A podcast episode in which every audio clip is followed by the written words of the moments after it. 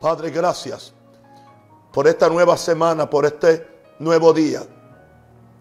Y porque tú abriste mi oído en esta mañana para traer, oh Dios, esta serie de enseñanzas, de pláticas acerca de un Padre en los cielos con hijos en la tierra. Te alabo y te bendigo. Pido que bendiga a cada uno de mis hermanos, mis colaboradores, mis consiervos, mis amigos y mis hijos que están escuchando esta palabra. Los bendigo en el nombre de Jesús. Que tengan oídos abiertos. Una pequeña nota antes de empezar mi reflexión en esta tarde. No estoy predicando para teólogos. No estoy predicando para exégetas bíblicos. Estoy predicando para gente hambrienta. Estoy predicando para hijos de Dios que quieren conocer a Dios, que se posicionen en su lugar de lo que la sangre de Cristo ha hecho, hijos de Dios. Son cosas que las tomamos por sentado y aparentemente no le damos la gran importancia que tiene. Esto es demasiado importante para nosotros. Porque cuando Jesús se bautizó y cuando yo la, la primera voz audible que Jesús jamás oyó y que está registrada en el Nuevo Testamento fue la voz del Padre. Debe ser muy importante. Y la primera voz fue el Padre reconociendo al Hijo como que lo amaba y segundo, el padre diciéndole al hijo cuán complacido estaba él con su hijo. ¿Usted cree que las cosas han cambiado? Yo necesito oír esa voz o tan siquiera recibir esa percepción en mi espíritu que soy hijo de Dios y saber que por medio de mi obediencia el Padre está complacido conmigo. Y yo creo que Papá Dios está complacido con este siervo Naún Rosario. ¿Cómo empezó esta serie de enseñanza? En esta mañana, Dios me permitió levantarme a las 4 de la mañana. Digo esto para dar la hora exacta. Y bueno, simplemente lo que hice fue hablar con el Padre, amar a Dios, amar a Dios, simplemente amar a Dios. Empezarle a llamarle Padre, revélateme. Padre, abre mis oídos. Padre, abre mis ojos. Padre, quiero conocerte.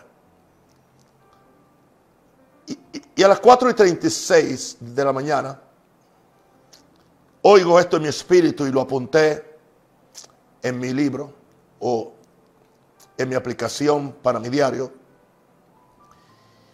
Y escribo lo siguiente, no hay relación más alta entre Dios y yo que la relación de padre a hijo. Wow. Eso me sacudió. No hay relación más alta. Muchas veces venimos como esto, venimos como aquello, venimos como lo otro. Y no sabemos la gran importancia que tiene de yo desarrollar, cultivar, alimentar, disfrutar mi relación de hijo con el Padre de los cielos que está buscando hijos en la tierra. Aleluya. Y ahí me vino, me vino el título para esta primera enseñanza. Uh, tengo un Padre en los cielos. No estoy solo. No estoy desubicado. Tengo alguien que me ama. Tengo alguien que me sana. Tengo alguien que oye mi oración.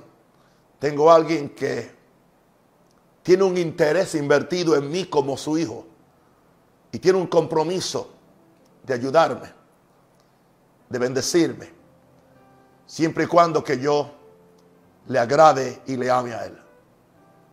Para mí este mensaje es muy tierno, porque me doy cuenta que la relación que Jesús tenía con Dios era una relación de padre a hijo. Jesús básicamente nunca le llamó Dios a su Dios que era Jehová Dios.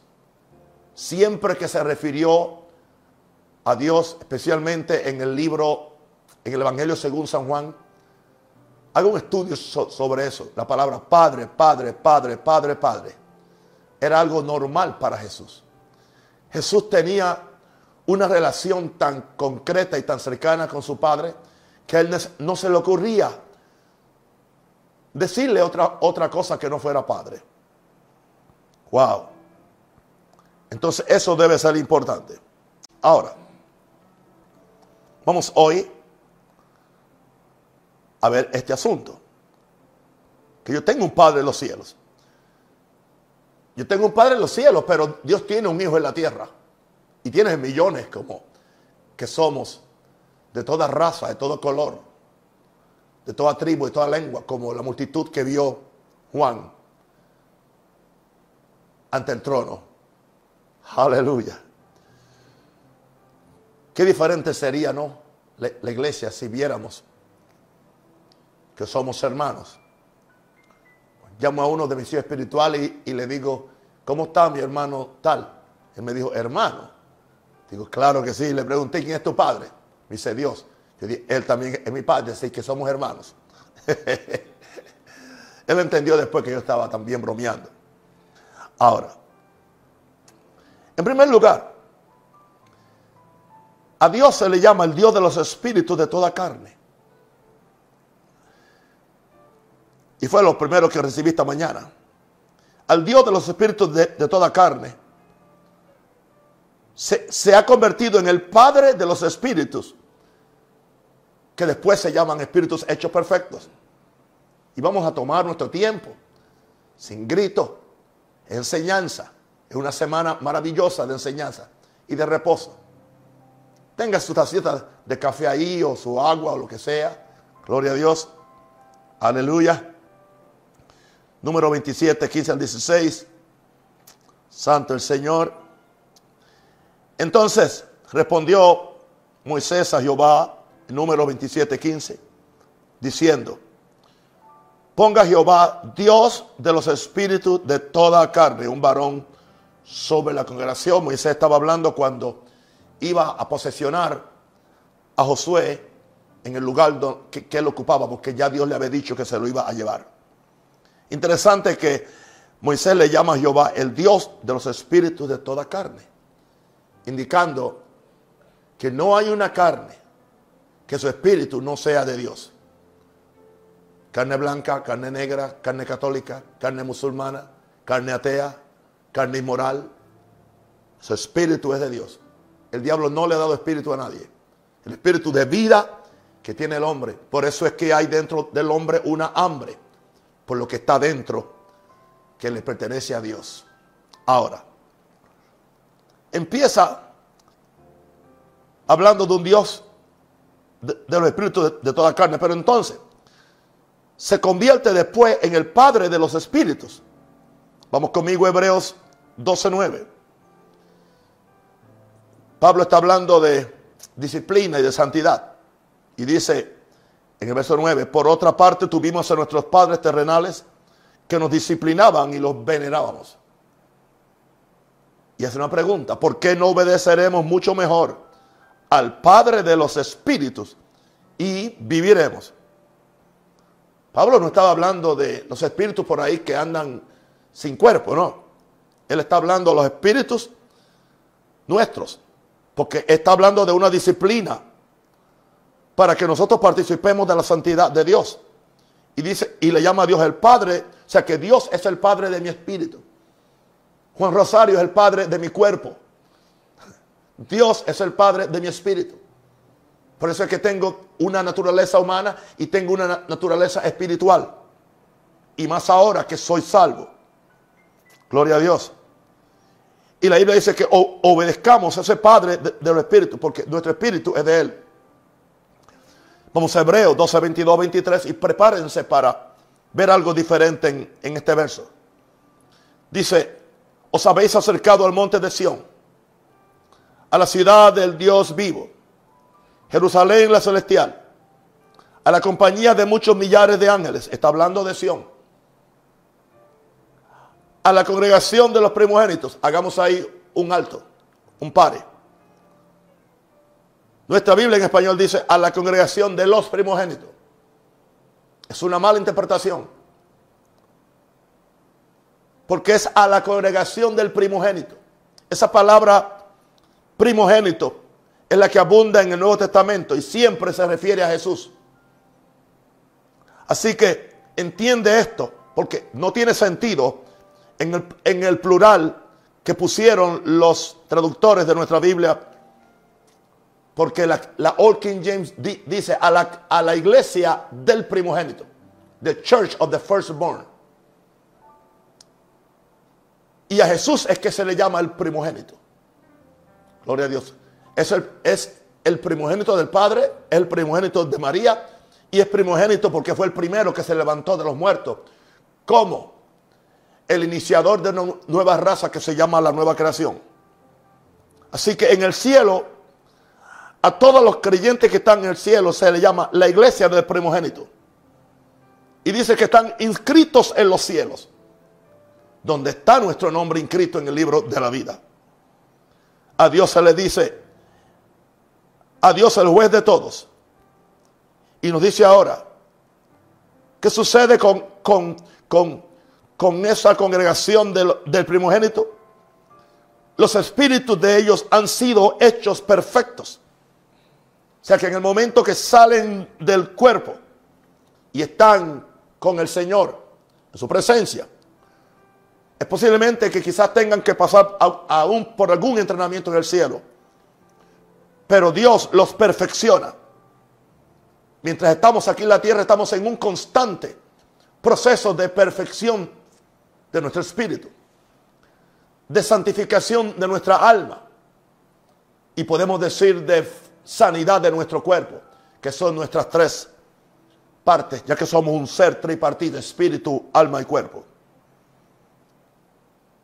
Espero que haya sido claro y dije que no iba a ser complicado hoy. Pero a veces que digo eso, aparentemente soy complicado. Pero le invito a que usted mire esto, porque esto hace una gran diferencia. Para el no salvo, su espíritu de vida fue dado por Dios. Y, la vida de Dios está en su espíritu. Nominalmente se supone que sea un hijo de Dios, pero por razón del pecado no puede tener comunión con Dios. Podemos decir que es un hijo pródigo es un hijo desubicado. Pero ahora por medio de Cristo ahora, ahora Dios se convierte en el Padre de mi espíritu. Gloria a Dios. Y ese espíritu está siendo perfeccionado. Y entiendo que no va a ser perfeccionado a menos que yo cultive esa relación de hijo con padre, con, el Padre. Lo cual lo haremos en esta semana, con las cinco enseñanzas que Dios me dio hoy. Ahora, vamos a mi segundo punto entonces. Tengo un padre, ya que ese, es mi tema hoy. Tengo un padre en los cielos. En mi segundo punto, digo, tengo un padre que me hizo nacer de su propia voluntad. Esto es importante. Pastor, usted está hablando de predestinación. No, no, porque eso no es lo que dice el verso. El verso dice que es la voluntad de Dios. Que los hijos regresemos a Él. O que los hijos pródigos regresemos a Él. Y que es su voluntad que seamos salvos. Por eso dice Juan 1, 11 al 13. A los suyos vino. Los suyos no le recibieron. Hablando del pueblo de Israel. A quien Él los quería ser hijos también más a todos los que le recibieron. No habla de aceptar. A Jesús no se acepta, se recibe en el corazón. A los que creen en su nombre, les dio potestad de ser hechos hijos de Dios. O sea que tenemos, ahora hay una diferencia entre nosotros y los no creyentes. Porque ahora tenemos potestad o autoridad de ser hijos de Dios, lo cual nos hace parte del ADN divino. Otra vez la divinidad de Dios ha sido inyectada en nuestro espíritu.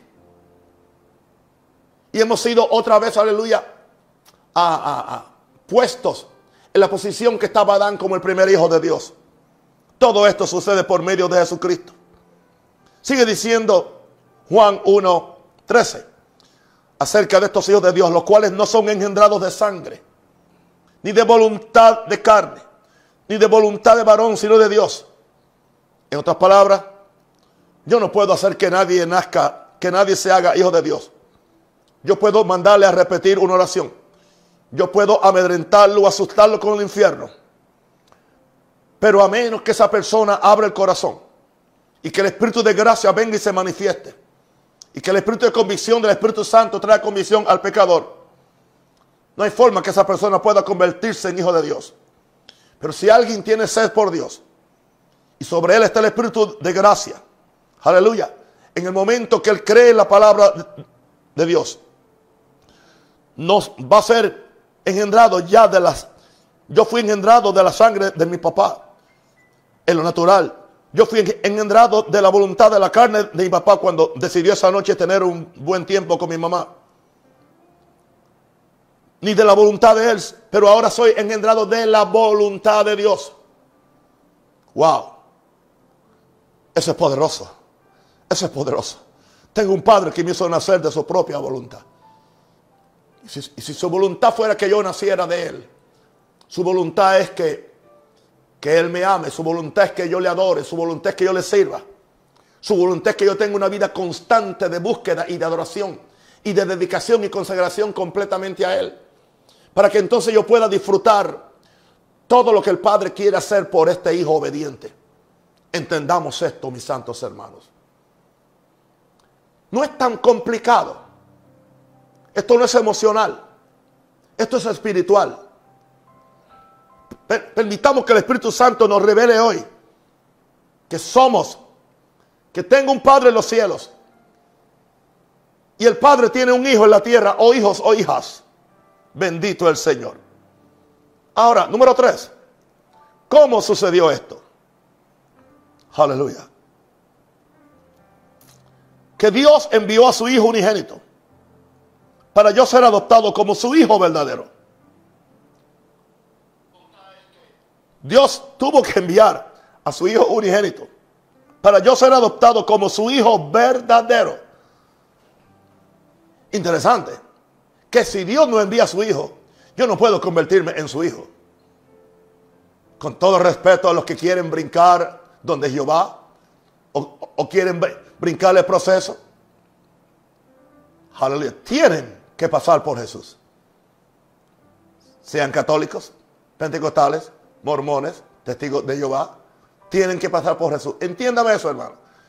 Yo no estoy ahora discutiendo su teología. Yo estoy discutiendo ahora su experiencia. Le conviene venir por Jesús. Porque a Él fue el Hijo que Dios envió, al cual se le llama el Hijo unigénito. Se le llama el unigénito del Padre porque solamente tenía uno. Aleluya. Dice que estaba en el seno del Padre. Dice, dice, dice. Él ha dado a conocer al Padre. Él vino a que, a que conozcamos al Padre, pero también para que tengamos relación con el Padre. Vamos entonces a Efesios 1, 3 al 6, donde nuestro hermano Pablo nos habla tan claro. Y dice, bendito sea el Dios y Padre de nuestro Señor Jesucristo, que nos bendijo con toda bendición espiritual en los lugares. ¿Te das cuenta de cómo define Pablo a Dios el Dios y Padre? Ese es muy paulino. Cada vez que se refiere a Jehová dice el Dios y Padre y siempre incluye a Jesús, el Dios y Padre de Jesucristo. Y dice, Señor nuestro, que nos bendijo con toda bendición espiritual en los lugares celestiales, pero es en Cristo. Verso 4. Segundo se cogió en él antes de la fundación del mundo o sea, ¿para qué nos escogió? Para que fuésemos santos y sin mancha delante de Él. Esto tampoco es, eh, esto tampoco es predestinación. Este es el propósito eterno de Dios para todos los hombres. En sí, todos los hombres fueron escogidos, escogidos, pero no todos los hombres escogen a Dios. Para que fuésemos santos y sin mancha delante de Él. ¿Y cómo es que Dios hizo esto? En amor. habiéndonos predestinado para ser adoptados hijos suyos, para ser adoptados hijos suyos, para ser puestos en la posición de hijos de Dios. Hablaremos de esa adopción durante la semana, en algún día. En amor, habiéndonos predestinado para ser adoptados hijos de Dios. Escucha esto, por medio de Jesucristo. Por eso es que nosotros recibimos el espíritu del Hijo. Aleluya. Dice que el espíritu da testimonio a nuestro espíritu que somos hijos de Dios. En inglés le llama the spirit of, sonship. El espíritu de convertirte en hijo. Porque el espíritu de adopción es un término que casi nadie entiende. o sea, lo que creen que es la adopción moderna que hacemos hoy. Y está muy lejos de lo que significa ese espíritu de, adopción. Dice, para ser puestos en la posición como hijos suyos. En vez de ser adoptados, voy a decir, para, ser puestos en la posición como hijos suyos. Por medio de Jesucristo. Es por medio de Jesucristo que yo me convierto en hijo de Dios. Y otra vez está aquí, según el puro afecto de su voluntad, la voluntad de Dios. Dice, los que fueron nacidos de, su voluntad. Aleluya. ¿Para qué razón Dios, Dios, hace esto. Mira para qué Dios hace esto. Para alabanza de la gloria de su gracia. Es por su gracia. Pero el hecho de que yo reciba a Jesucristo como mi Señor y Salvador, me arrepienta de mis pecados y permita que Él me salve y me haga hijo de Dios. Eso va a provocar que la gracia de Dios sea alabada por la eternidad. Para eso yo fui salvo como hijo de Dios. Para alabanza de la gloria de su gracia. Y con esta gracia nos hizo aceptos en el amado. La palabra amado ahí está en letra, mayúscula. Se refiere que fuimos aceptos en el amado. Fuimos aceptos en el amado Hijo. Entonces ahora yo soy hecho hijo. ¿A la imagen de quién? A la imagen de Cristo.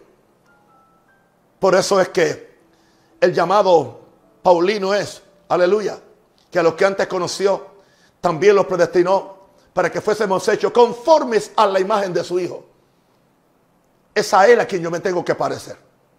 Es a Él a quien yo tengo que, recibir.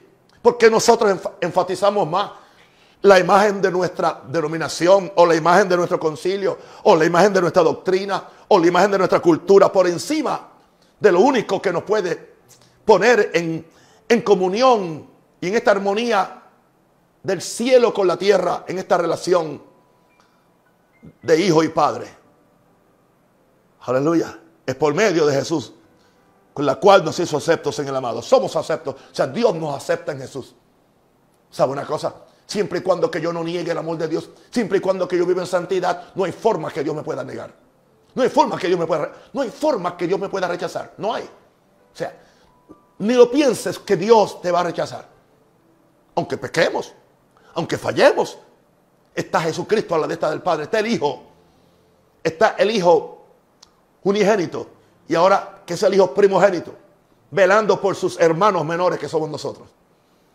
Por eso dice que el que santifica y los que santificamos, de uno somos todos. Por lo cual dice que no se avergüenza de llamarnos hermanos. O sea, el Padre que santifica y el Hijo que es santificado. Aleluya. Somos de Dios.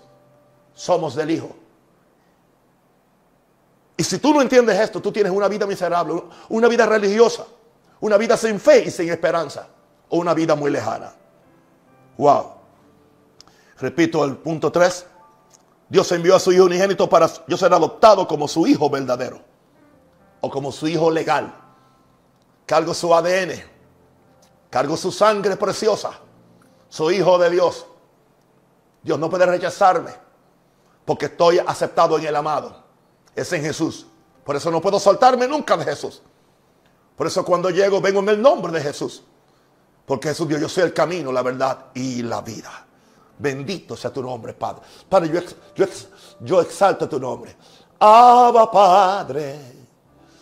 Abba Padre. Es mi deseo. Oh Padre Santo, gracias. Es mi deseo, Señor, participar más de tu amor participar más de tu gracia, participar más de tu presencia, participar más de tu gloria y de tus caricias que tú me haces cada día, Señor. Gracias. Bendito el Señor. Wow. un Padre en los cielos con hijos en la tierra. Y yo tengo un Padre en los cielos, tú también tienes un Padre en los cielos, querido. Y si no eres creyente ahora mismo, ¿por, qué ahora mismo tú que estás ahí no levantas las manos conmigo? Que no eres creyente. Te voy a invitar a hacer una confesión de fe ahora mismo. Aún no he terminado. Me faltan unos cuantos puntos. Oremos. Si no eres salvo y puedes empezarle a decirle, Padre, Él te lo permite. Dile, Padre, gracias.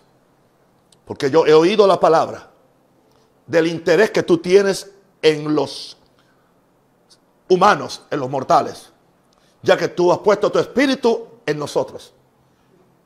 Yo me arrepiento de todos mis pecados y de toda rebelión, ya que me, me he unido a la rebelión cósmica del universo de Satanás y sus ángeles. Yo renuncio a Satanás, a los demonios, al pecado, al egoísmo, al individualismo.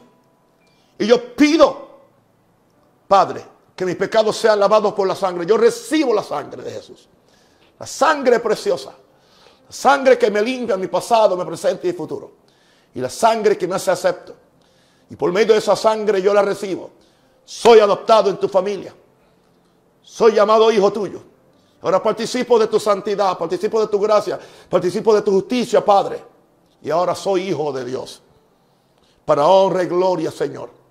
Dame el Espíritu Santo para poder servirte. Y, confiando que como consiguiente, mi nombre está escrito en el libro de la vida, Padre. Me entrego a ti para siempre jamás.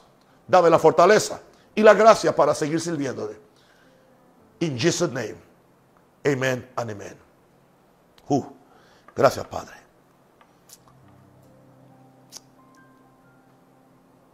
Número cuatro. Tengo un Padre en los cielos que se compadece de mí como su hijo. Y es bueno porque ya hice la oración por, por los pecadores. Y tú te vas a encontrar con las debilidades. Y habrá muchos vicios que no los podrá vencer la primera semana. Eso no indica que no eres salvo. Yo he conocido personas que, han, que aún después de ser salvos y aman a Dios, no han podido deshacerse del vicio de, cigarrillo. Ah, ¿por qué no? También conozco hermanos con 30 años que hasta hablan en lenguas que todavía no se han deshecho del vicio del bochinche y el resentimiento y el egoísmo. Vamos a ver qué es peor. Lo dejo a su discreción. Y nadie diga que mandé a nadie a fumar.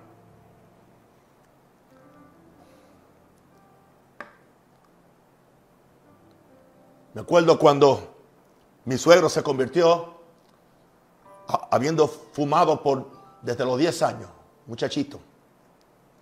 Se, crió con solo, sin su padre. Bueno, como consecuencia de una enfermedad fue a casa y se convirtió y qué lucha se le hacía a él dejar el fumar. Interesante que se, se escondía de mí. Y, pero qué interesante con un cigarrillo al lado, no podía. Arrodillado, con una lista de oración, por dos horas, orando por todos los pastores del ministerio y orando por mí. No me diga usted que Dios no escuchó esa oración, por una debilidad en, en esa área. Gloria a Dios. Eventualmente Dios lo limpió y está en el cielo. Gloria a Dios.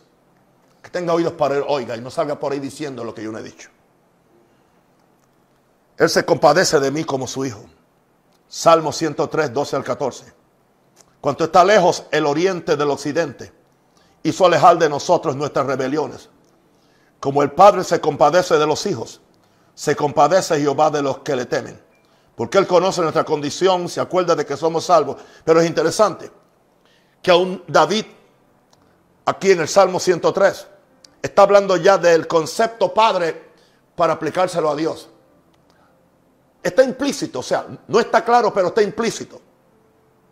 Porque no le llama padre a Dios, pero compara a Dios con un padre humano que se compadece de los hijos. ¿Qué está diciendo David? Que Dios es un padre. Y creo que David en alguna ocasión lo reconoció como un padre.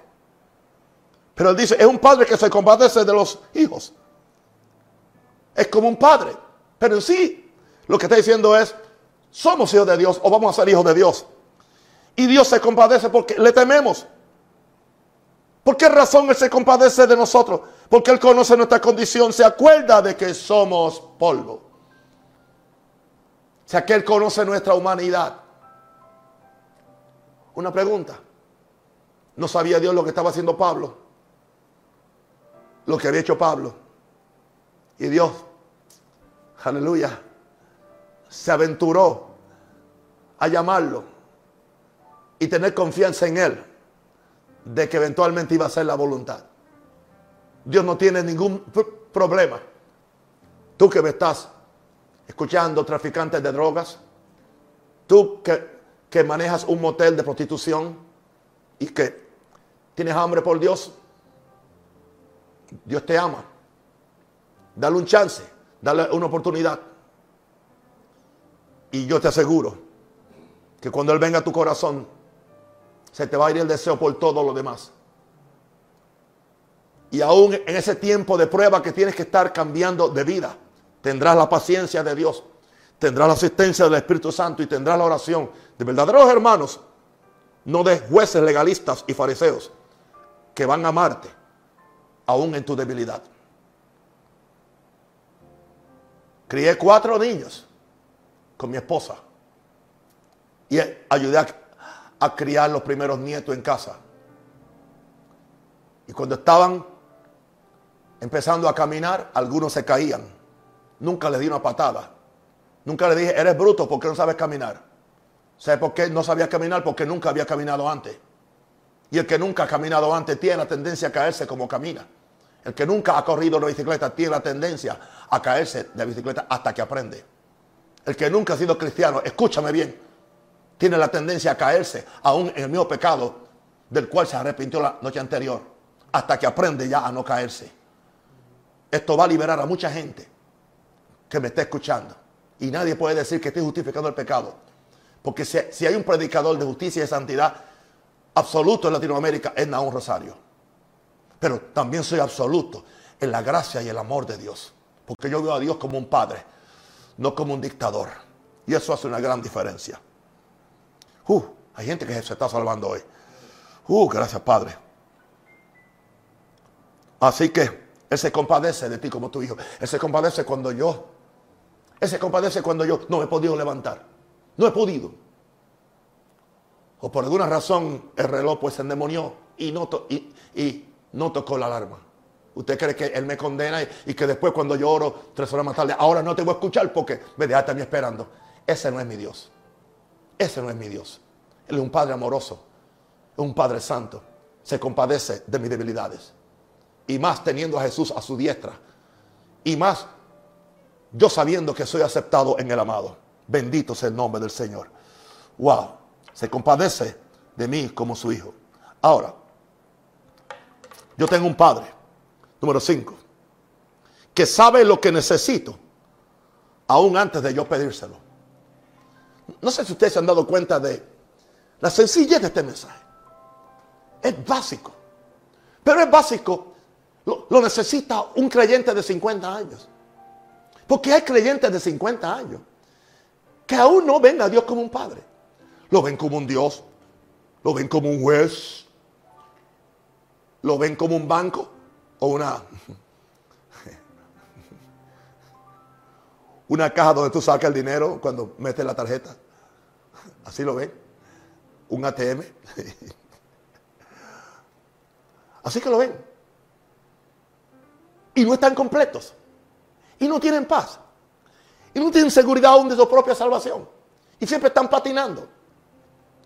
Y esa es la gente que son fáciles para ser manipulados por pastores avaros y por, por, por pastores oportunistas. Pues como no tienen una conciencia de lo que son, tienen que apegarse a la conciencia de su líder. Yo no estoy aquí para que usted, usted dependa de mí o se apegue. Mi propósito al yo predicarle de esta forma es para hacerlo usted independiente de, mí y aún de su pastor y hacerlo dependiente de, Dios. Eso no indica que usted no va a seguir honrándome. Usted me va a seguir honrando y, y amando y también va a seguir honrando y amando a su pastor. Pero no podemos depender. Aleluya. Amén. Padre nuestro que estás en los cielos santificado sea tu nombre. Uf, Padre, gracias. Así que, esto es poderoso. Vamos a verlo. Mateo 6, 7 al 8. Y orando, no se van a repeticiones como los gentiles, que piensan que por su palabrería, verborrea, serán oídos. No os hagáis como ellos o semejantes a ellos, porque vuestros padres saben. ¿Tú viste eso? Jesús no está mintiendo. Jesús va a hablar de oración. Y dice, vuestro padre, ¿ve? Vuestro padre. O sea, no solamente ya Jesús le dice a ellos, vuestro padre, Él es padre de ustedes. Él sabe de qué cosas tienen necesidad, aun antes que ustedes le pidan. Otra vez, fui un padre. Gloria a Dios. Y si no yo, mi mamá. Sabíamos cómo los tenis o las zapatillas no le iban a servir para ese curso escolar. Sea porque estaban rotos o sea porque el pie le creció en el verano y no podía. Había que comprarle zapatillas o tenis. Sabíamos que sus pantalones del año pasado ya le quedaban cortos. Le decimos los puertorriqueños brincacharcos. Hay que comprarle pantalón nuevo. El Padre sabe. Dios sabe lo que yo necesito. Dios sabe lo que yo anhelo. Dios sabe lo que yo anhelo. Dios conoce mi corazón. ¿Indica eso que no va a pedir? No, porque entonces Jesús nos dijo que pidiéramos, porque al pedir establezco una relación con el Padre, una, una relación de dependencia y de no depender de mí. Y sacar de mi vida todo orgullo y toda vanidad de que yo tengo tanta fe, de que yo lo logro simplemente porque yo tengo fe. No, hay que depender de, hay que pedirle a Dios. Pero es más fácil para mí creer que Él me lo va a dar cuando ya yo sé que Él sabe que lo necesito. Y que Él me lo va a dar mucho más abundantemente de lo que pedimos o entendemos. Por eso cuando yo oro para que el Señor me cubra todos los gastos de estos edificios que ahora no hay el ingreso que había antes. Él conoce la necesidad. Y Él sabe que estos edificios tienen que ser pagos. Esto yo lo hago por fe. Y yo lo hago en el pacto que hay entre un Dios bueno y, hijos obedientes. Entienda usted que en esta pandemia no ha confiado en Dios.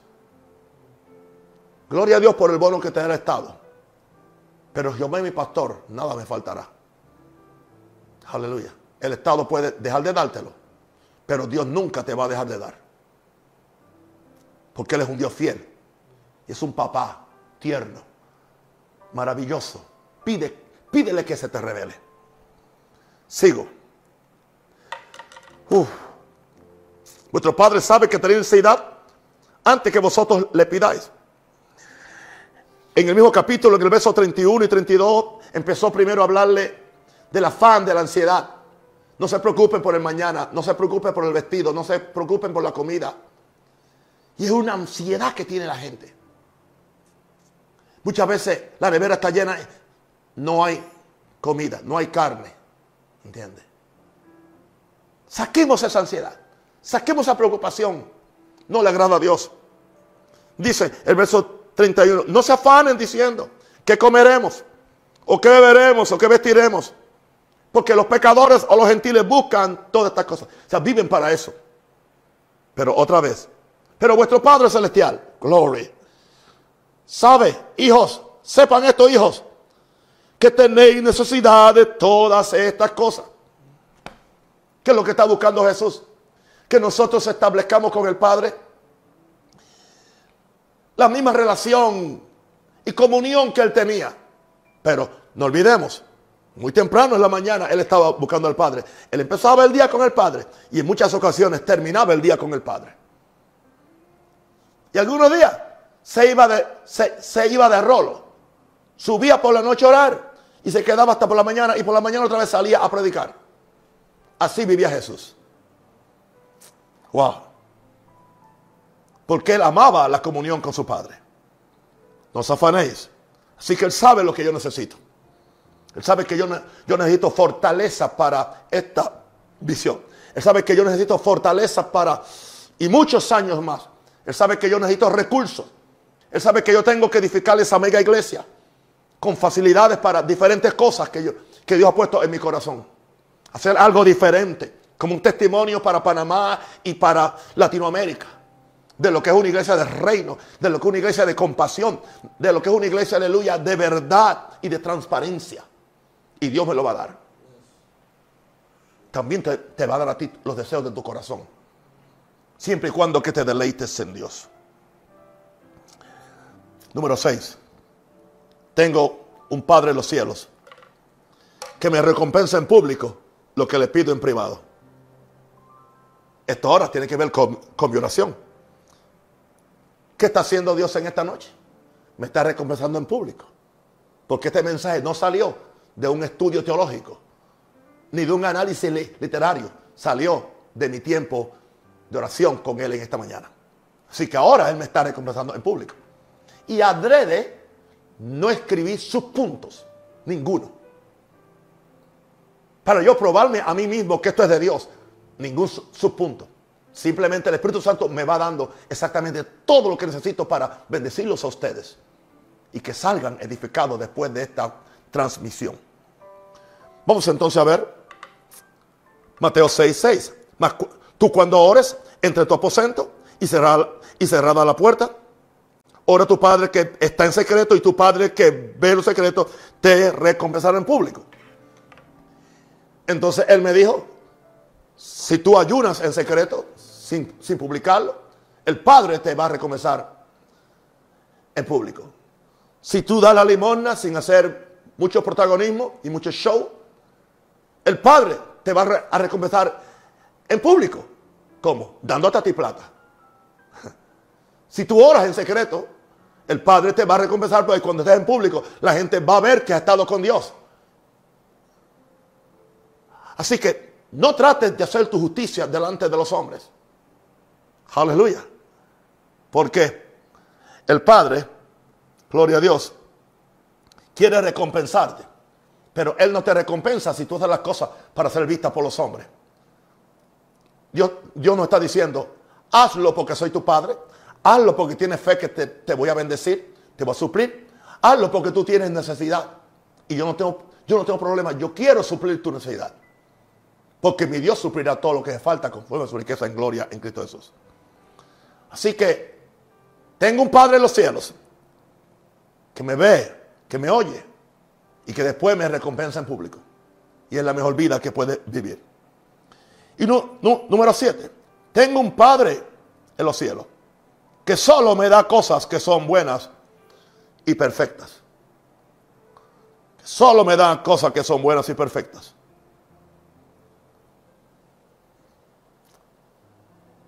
Muchas veces alguien te dio una tartana de carro, como decimos nosotros.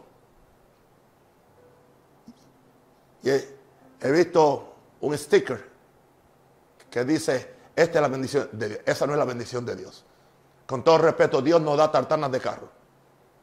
Tampoco dije que te tiene que dar un carro nuevo, pero tan siquiera te da un carro funcional y cómodo. Tú puedes diferir conmigo y yo te sigo amando. Y aún seguimos siendo amigos y hermanos. No le, no, no le atribuyamos a Dios lo que Dios no te dio.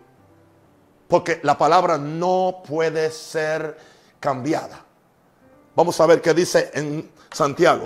Amados hermanos míos, no se equivoquen, porque la palabra de rey es no se equivoquen.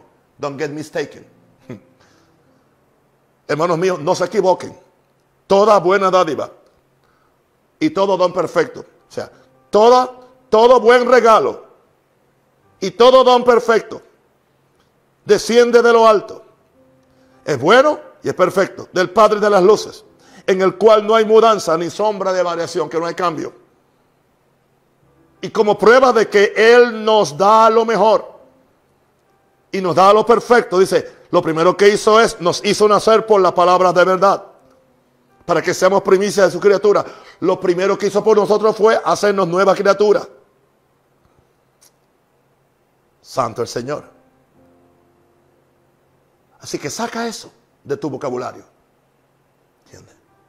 Dios es un Dios bueno. Y un Dios bueno que da cosas buenas a sus hijos. Fíjate que Él no suple conforme a mi necesidad, sino conforme a su riqueza en gloria. Una pregunta, ¿tú estás pidiendo conforme a tu necesidad? Lo puedes hacer. Pero Pablo dijo, Él suplirá lo que nos falta conforme a sus riquezas en gloria. Deja que sea Dios quien determine lo que tú necesitas o lo que tú puedes manejar. Que no todo el mundo puede manejar la misma cantidad de cosas porque le podría hacer daño. Y eso va a ir ahora con el desarrollo de mi, de mi, de mi identidad como hijo, de lo cual estaremos hablando cuando hablemos de la, de la herencia de hijos. Va a ser bien interesante esta semana, ok. Ahora. Y termino en Mateo 7:11. Pues si vosotros siendo malos, malos se refieren en, comparación con Dios, sabéis dar buenas dádivas a vuestros hijos, cuanto más vuestro Padre que está en los cielos. No hay que ir, no hay que saber griego ni hebreo, hay que saber leer español, aunque sea de segundo grado. Cuanto más vuestro Padre que está en los cielos. Mi Padre que está donde en los cielos es mi Padre. Mi Padre, diga, mi Padre está en los cielos. No estoy solo. Dará buenas cosas a los que le pidan. Yo vine a decirte, que tengo un Padre en los cielos. Aleluya. Abba Padre. Abba Padre. Es mi deseo conocer más de tu amor. Abba Padre. Abba Padre. Es mi deseo conocer más de tu amor.